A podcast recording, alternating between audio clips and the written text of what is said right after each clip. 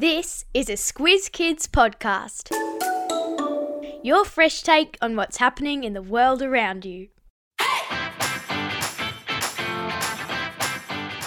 Each week, we give the world globe a spin and see where we land. Then, we take the kids of Australia on an audio excursion to visit that country and its people. I'm Amanda Bauer, and today on Squiz the World, we're visiting a country that does not love its English name.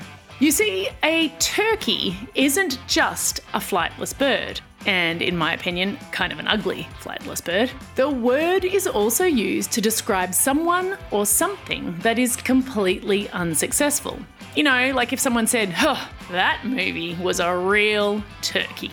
So it's perhaps not surprising that in 2022, the government of Turkey asked the rest of the world to call them by the name they call themselves Turkiye. It doesn't sound all that different, but the spelling has changed a bit. T, U with two dots over the U, R, K, I, Y, E.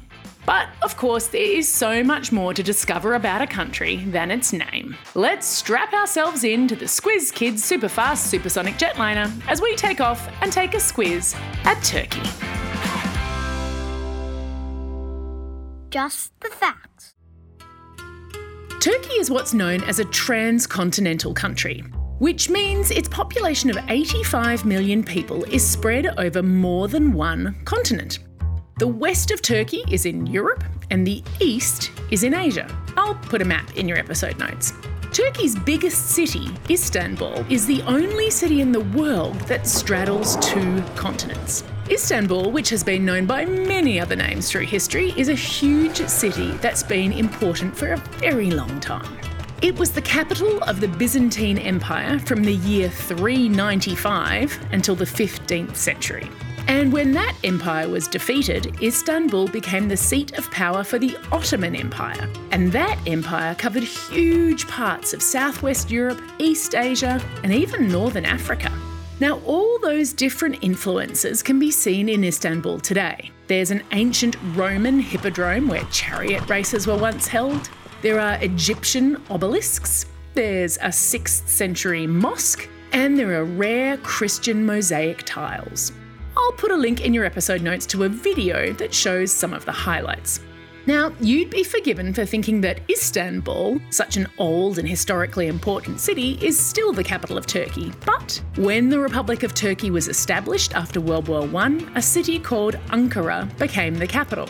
That's where its government meets and its president lives. And actually, the entire country of Turkey is littered with important historical sites, including the city of Troy, put a link in your episode notes to the story of the Trojan horse, which is set in Troy, and which personally I find a little bit hard to believe. There's also Mount Ararat, where many Christians believe Noah's Ark may have come to rest. Whenever you travel, it's important to learn a few words in that country's language. It's a great way to show respect. So let's learn the lingo. The Turkish constitution states that the only official language in Turkey is Turkish. So it's the only language used in schools, in government, and in the media.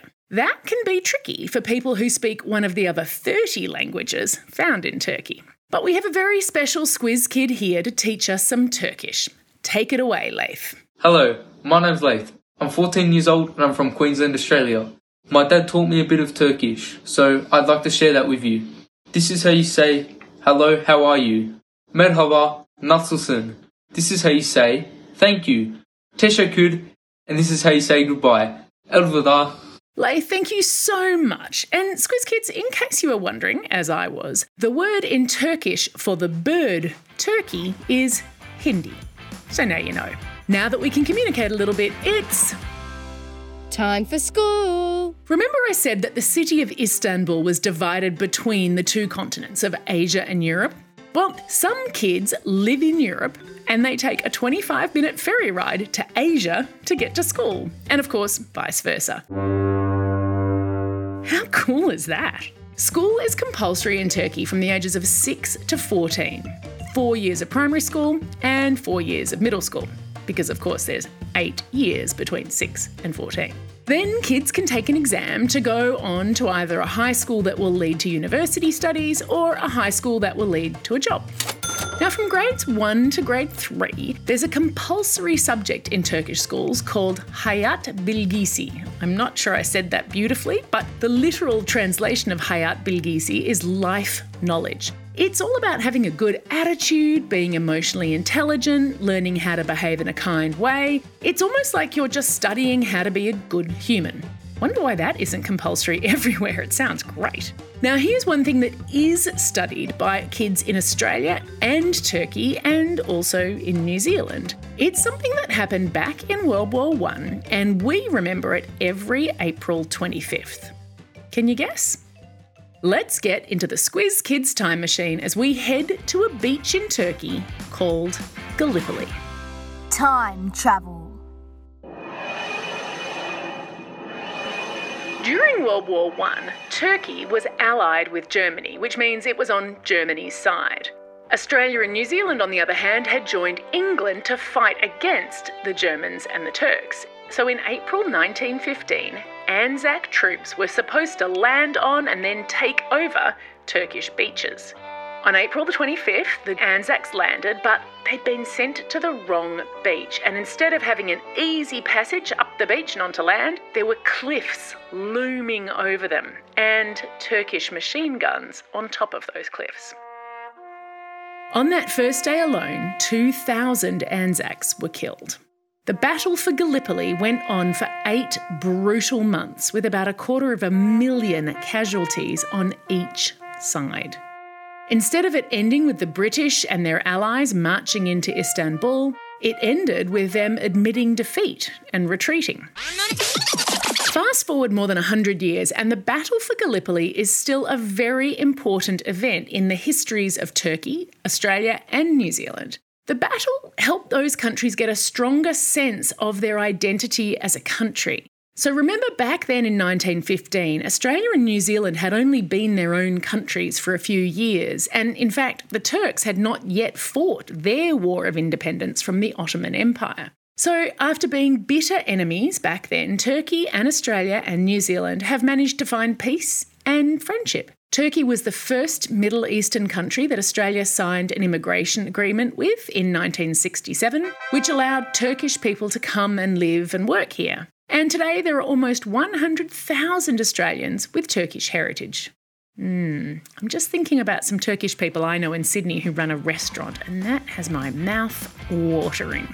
I think it must be. Dinner time.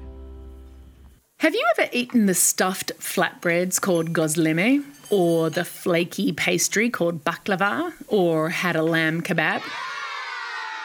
Yeah? Well, then you've already eaten Turkish food. But the national dish of Turkey is something I hadn't heard of before. It's called manti. And it's a type of dumpling that's filled with lamb or beef and topped with garlicky yogurt and spicy butter sauces. Yum, yum, yum. There's a recipe in your episode notes. Time for the quiz. This is the part of the podcast where you get to test how well you've been listening. Question number one, pretty easy one. Turkey is spread over which two continents? That's right, the west is in Europe, the east is in Asia. Question number two What is the name of Turkey's biggest city? And I'll give you an extra point if you can also name the capital. The biggest city is Istanbul, and the capital is Ankara. Question number three What is the name of the beach on which the Anzac troops landed in 1915? You got it, it's Gallipoli. That's all we have time for today. Thanks for staying curious about the world and joining me on this incredible trip to Turkey. Now get out there and have a most excellent day. Over and out.